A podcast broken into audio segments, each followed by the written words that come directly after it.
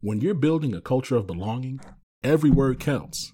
That's why Textio brings the world's most advanced language insights into your hiring and employer brand content. Our industry leading approach to artificial intelligence and machine learning provides the tools needed to find more diverse candidates. In short, Textio builds more equitable workspaces, guiding businesses and writing more inclusive job posts. And we're building on that success by bringing even more products to the market for all people who share our belief that language matters. Words have power, and at Textio, we harness that power to increase the access and availability of value driven work for everyone. This is Including You, the new series from Lead at Any Level. Including You features stories from chief diversity officers and other executives who are creating inclusive cultures in their organizations. Our goal is to show what's working in companies just like yours, to give you the tools you need to keep pushing for progress in your own workplace. We want to create belonging and opportunity for everyone, including you. And now here's your host, Amy C. Waninger.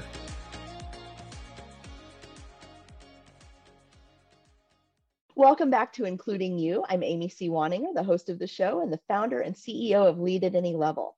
My guest today is Shakima Jackson Martinez.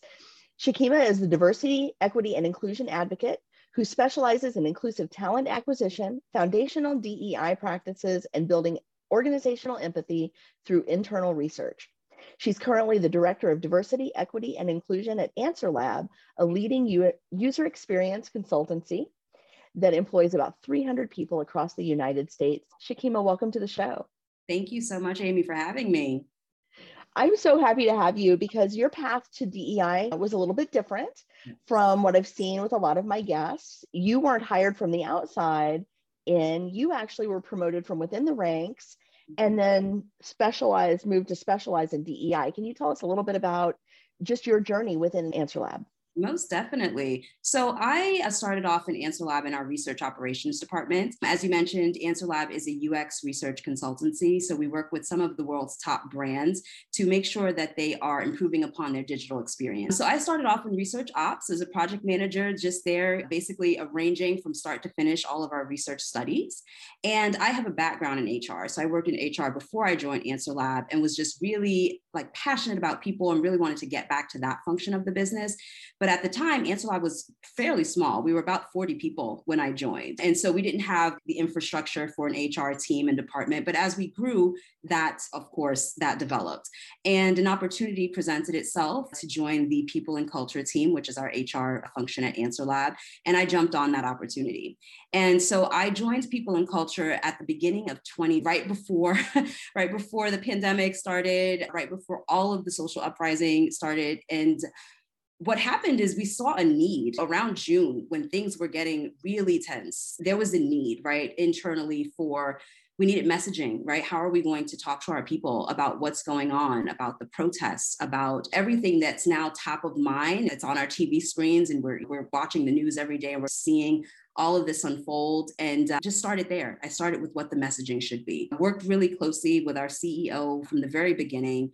And, and that's what we both decided. We, we need a really strong focus on diversity, equity, and inclusion. We had done some things, we had done some trainings, we had brought in an outside consultancy to help us with DEI but we knew that we needed like a consistent presence and we needed to really pay attention to it.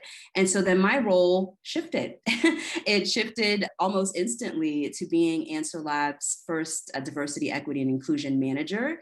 And then a year later, I was then moved into to my director role, which I sit in now. So, yes, I do not have the conventional DEI background. I just, uh, it was a person who came with a lot of passion around it and saw the needs in the organization and really wanted to fill that gap.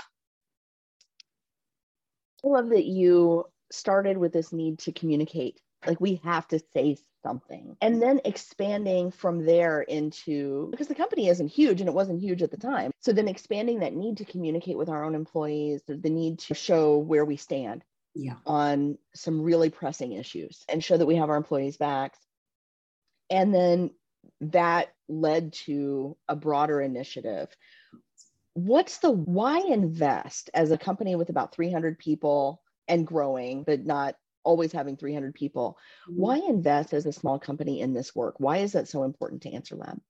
Oh, definitely. So, at the core of Answer Lab, we are a human centered company. And as I mentioned, we work with some of the biggest brands the Googles, the Metas, Amazons, all of that. We work with those companies on these digital products and experiences that are touching millions and billions of people.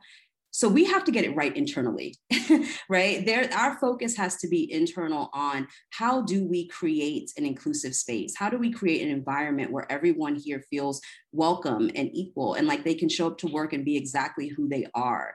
And in creating that we can only then push that message forward out to our clients and then they take that message and our researchers go and do amazing research and they carry that forward. It became it was really important for us to get this right being a human centric company and being a company that really wants to focus on equality and equity in this space we just knew we had to do something. I have been extremely lucky to have a ceo who's been who's very passionate about DEI and who immediately saw the need and responded to that, right? Who saw, hey, maybe we need tra- training, maybe we need upskilling, maybe we need to learn more about unconscious bias, maybe we need to have these difficult conversations within this organization so that our people are more aware, right? So they're just better citizens moving forward. And out of that, out of just her sheer determination to, to just teach us more and have us learn more, is where all of these initiatives springboard from. And so we started with communication, and that immediately then turned out to okay, what internally do we need to fix? And that moved into training. So we did a lot of training in 2020. We had a lot of tough conversations that year. We did, we had a consultancy come in and do our unconscious bias training and our allyship training. But then we also needed to do some listening sessions with our employees and some allyship sessions where people were just able to come and be very candid about their awareness of these social issues that were going on or lack of awareness. And how can I be a better ally to people of color during this extremely difficult time. And so there were so many conversations that took place that year that were pivotal for Answer Lab. And then after that, we moved into the, what the day to day looks like here. One of the functions that I'm responsible for, talent acquisition, actually sits under my function, which is a little bit unconventional, right? Because usually talent acquisition is that's recruitment, that sits with HR, but talent acquisition sits with DEI. And that is so that we can pay attention to who we are recruiting within the organization. So that was our biggest initiative, right? After we got that communication piece down and that training down, the next thing that we wanted to tackle was talent acquisition and who we're welcoming to the organization. I love what you said about we're a human centered organization because there's so much focus on user experience, customer experience, employee experience in the broad economy. People talk about this kind of stuff all the time. But recognizing that experience is not the same for every customer, for every user, for every employee exactly. is so important. And I think people tend to, we default in this country, in our society, we default to what a lot of people would term neutral, right? What the dominant culture terms neutral, right? Men mm-hmm. don't have gender, white people don't have race, those kinds of assumptions that they're coming from a neutral place. But that's not the case. There's no such thing as neutrality when you're dealing with people because we all come with a set of experiences, we all come with a set of biases, we all come with identities and values that are all wrapped up in mm-hmm. who we how we experience the world. And so I love that you turned what you do as a company inward yeah. to say, hey, there are human factors going on in our workplace and we need to address those. Yes, definitely. Most definitely. So we're a service organization being a consultancy, but we are extremely tech adjacent. All of our researchers, everyone there, this is tech at, at its core. And traditionally tech is a predominantly white field. And so we have to be honest about that and, and, be open to having that conversation. And so that's what we had to do internally, right? When you look around and you're like, okay, we are, as it stands, we have diversity, but we are still a predominantly white organization.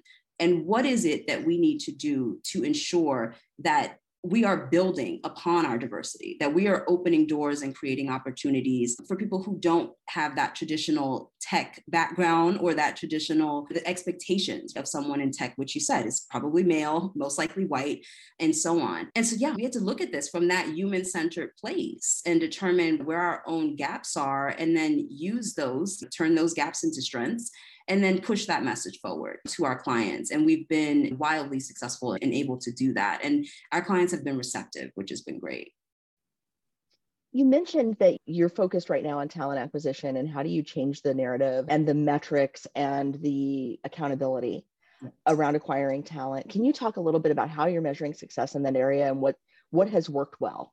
Most definitely. So uh, it started with training right? Because you think you have to look at your hiring teams. Who are the people that are responsible for giving the jobs? And so we initially started with a lot of assessment around who are the people that are applying for our roles and where are they falling off in the process and what can we do to improve upon it. So we did a first round training with our managers anyone who's involved in the hiring practice around inclusive hiring best practices. That was number one. That was very base level. And then after that we really started to take a look at what the hiring process looks like for everyone and then ensuring that everyone is going through the same exact flow. And then after that also making sure that we are recruiting or at least trying to recruit and do outreach within groups that have this diversity that we're looking for. It's very easy to just put your job posting up and expect that people are going to apply to it and all of those people are going to be this amazing plethora of diverse individuals and that doesn't happen. So we had to go out and do what I call guerrilla recruiting, which is let's find the groups for UX professionals who happen to be BIPOC. Where are those groups? And then let's connect with those. Let's connect with those members. And we did a lot of that. And so that honestly, between that outreach and now looking at the recruiting process in a different way, really helped us get this amazing influx of talent at Answer Lab. And how we track the success is we go back and we look at our analytics, right? We have dashboard analytics, people can self identify. We go back and we look at those analytics and we say, okay, how many people in specific demographics are applying to our roles? How many people have expressed interest? How many people are getting through the interview process? Where are they falling off in the interview process? So that's been some of the ways that we've been able to keep a pulse and consistently, we do this on a monthly basis, keep a pulse on what our, our talent pools look like. And then more so internally, we had to set, we basically set a, I don't want to say a quota, but it's similar to the Rooney rule, right? Of you're making sure that you have a certain amount of people who identify as such in your final interview panel. And I won't close a role until we have that. We have to make sure that we are interviewing all types of people. And I think that that's really important as well. And so setting those quotas, monitoring them, going back and having these open conversations with our hiring managers and teams and monitoring those analytics have been like the biggest ways that we've been able to really affect change. You said a couple things I want to touch on. The first is going different places to find different talent. Yes. I do a lot of training around hiring. I have a program called Hire Beyond Bias, and I always tell people if you always fish in the same pond, you're always going to catch the same kind of fish. Oh, yeah. If you want Alaskan salmon, you have to go to Alaska to fish. That's where you find Alaskan salmon. You don't find it in the retention pond in your neighborhood in Ohio. And mm-hmm. you have to cast out your lines where the fish are that you want to find. And I think people think we'll just put it on the internet because everybody has the internet. Yes. And it's not enough because people want to know not just that they can apply, but that you want them to apply. Exactly. Exactly yeah and it's a very it's a very strategic as you probably know it's a very strategic process because as you said, it's easy to throw up a job position and just expect that people are going to pl- apply to it. But there's so many subsets and so many groups that have no idea that this company exists, especially since we are a, sm- a smaller business. And so we had to get really strategic about forming these partnerships with certain group that's geared towards Black UX researchers or Hispanic UX researchers. We had to be very intentional and specific about where we put our time because we wanted to consciously build this team. Yeah, and I think this monthly focus on analytics is really important as well because in any business, no matter how small or how big, you can't manage anything if you can't measure it.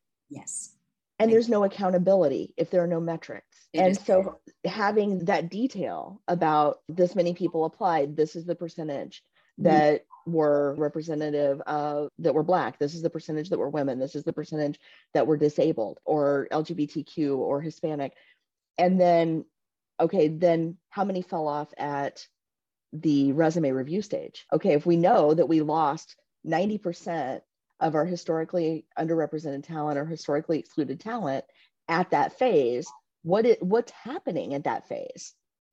Exactly.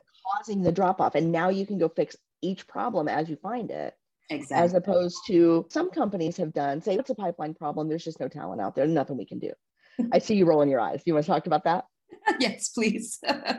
I am the pipeline problem myth. It's it kind of gives me some anxiety because there's technically there is no pipeline problem, right? There are people who are out there who are job seeking and they just may not know that you exist.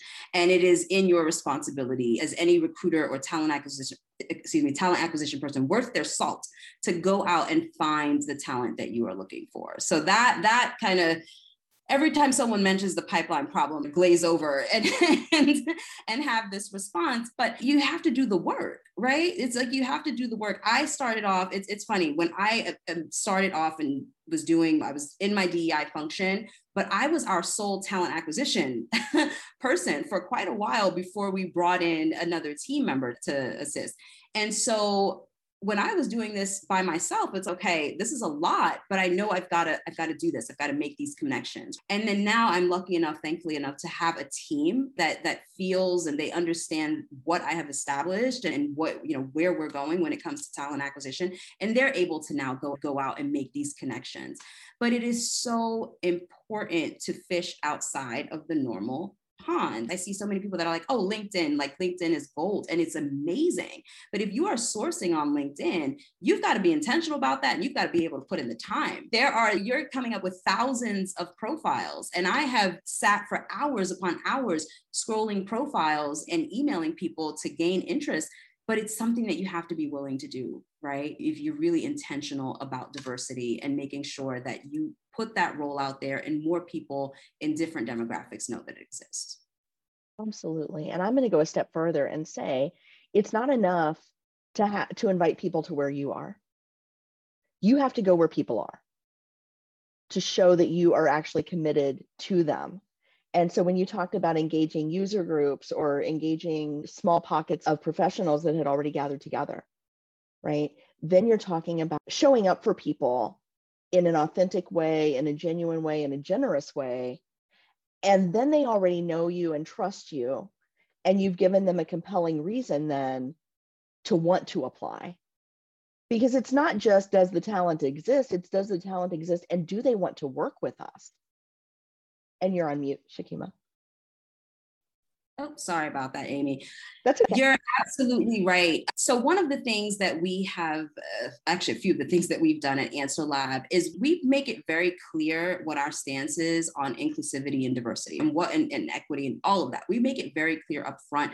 If people visit our careers page, they will know, right, what our stance is. In addition to that, one of the great things that came out of 2020 for us was that we decided to conduct this body of research, fully Answer Lab sponsored research around some of the issues that were affecting people at the time. So race and remote and remote corporate culture, right? How are people of color feeling now that we've transitioned fully to remote work and those pressures that they may have felt to code switch or to behave and or act in a different way at work how are they feeling now that you don't have to do that because you're at home then we did another study around parents and the, now the responsibilities that all parents and caretakers are facing, right, in the pandemic when you're home and your kids and everything is in the same space. How are you navigating this? I would say that was a really influential body of research. We did it and then we put all of our findings out, right, on Answer Lab's website, on LinkedIn. We publicized it extremely well. And that brought in so much, so many candidates who were just interested in working with us because we felt the need to have that conversation. We were bold enough to go to that point of saying, hey, if you're a person of color, you could have been experiencing things within the workplace in an in-person setting that didn't feel good. And now that you are working remotely that may have shifted. How did that shift? Tell us about it. And then we did recommendations right for companies to utilize to make sure that their employees are feeling good about where they're working and about their remote status now. We questioned professionalism and we questioned things of like the Crown Act, hair, and things that people just probably don't even think about on a conscious basis, but that people of color have to navigate and deal with every day in a work setting. And so just putting those things out there into the world attracted so many amazing people to Answer Lab because they started to feel like, wow, this is a company that's having a conversation. This is a company that's like really serious about their goals and their commitment to DEI. And we've just been transparent. We've been incredibly just transparent about where we are, about what our successes are, about where we need to improve. And that has helped us build this reputation in the industry of a company that's basically walking the talk it's so important because if you want people to see you as a viable option for their career, mm-hmm. they need to know that you see them first and that they have a shot. Because a lot of times, if you don't see them, they don't feel like, you know, maybe they can come and get a paycheck and maybe they can come and do some good work, but they'll never be recognized. They'll never be promoted. Mm-hmm. They'll never be appreciated. And by showing that appreciation from the outset, I think you're creating something that's very compelling mm-hmm. for people who have felt left out for a long time. And I want to thank you for that. Oh, thank you. Thank you so much. I have to think about one of the most like I think heartfelt compliments that I ever got was uh, two years ago. We did we we celebrate Pride every year at Answer Lab. Myself being a woman of color, being a queer person, I decided to do a just a simple, basic quote right around around pride and around why i'm happy to work at a workplace that that recognizes that the lgbtqia community. And we utilize that in some like on a linkedin post that we wrote about pride and I had someone a, year, a whole year and a half later who started at Answer Lab, who was now part of the company. And we were on a meeting, and she goes, I just want you to know that one of the reasons that I applied to Answer Lab is because I saw the post about pride and about how happy you were to work at a company that is so inclusive of LGBTQIA people. And I said, are you serious? I didn't think, I just thought that was something that was just so flippant. It was something I just did because I was like, I'm happy, let me put that out there, but not realizing at the moment the impact that someone who feels unseen, right, in the or in their everyday life or in their organization, that could have on them. And then that inspires them to want to come and work with this company that would make them feel included and make them feel seen. So it is such a, I feel like it's such a responsibility that we have as DEI professionals to to just do the work, but then to also create this visibility and show people that there's a way and show people that they're wanted and needed and necessary. And yeah, I just I consistently strive to do that in this role. Shakima, thank you so much for sharing with us today, for seeing people the way you do, and for letting them know that they're valued and that they matter in your company and just broadly in the world. I appreciate you. And I want to thank you for being on the show. Thank you so much, Amy, for having me. I really appreciate it. If you've enjoyed this episode, follow Lead at any level on LinkedIn and YouTube. Then join us for Including You video simulcast every Thursday at noon Eastern. Including You can also be enjoyed each week as part of the Living Corporate audio podcast series available on all major podcast platforms. Learn more at living-corporate.com. Including You is brought to you in part by Lead at Any Level, a boutique training and consulting firm improving employee engagement and retention for companies that promote from within. Lead at any level. Leaders can be anywhere and should be everywhere. Learn more at leadatanylevel.com. Lead at Any Level and its logo are registered trademarks of Lead at Any Level LLC. The views and opinions of guests on our show do not necessarily reflect the positions of Lead at Any Level, Living Corporate, or the sponsors of Including You. That's it for this week's episode of Including You. My name is Amy Waninger. I hope to see you next week when my guest will be Angela Alston from the Ohio State University College of Nursing. Living Corporate is brought to you by Doximity over 90% of graduating medical students join Doximity to use our tools before earning their doctoral degree. As medicine's largest network, there's an elevated level of responsibility to everything we do. We don't take that responsibility lightly and are committed to working towards a more equitable world inside and beyond our virtual office walls. If you want to learn more about Doximity, make sure you go to your app store, type in D O X I M I T Y. That's D O X I M I T Y.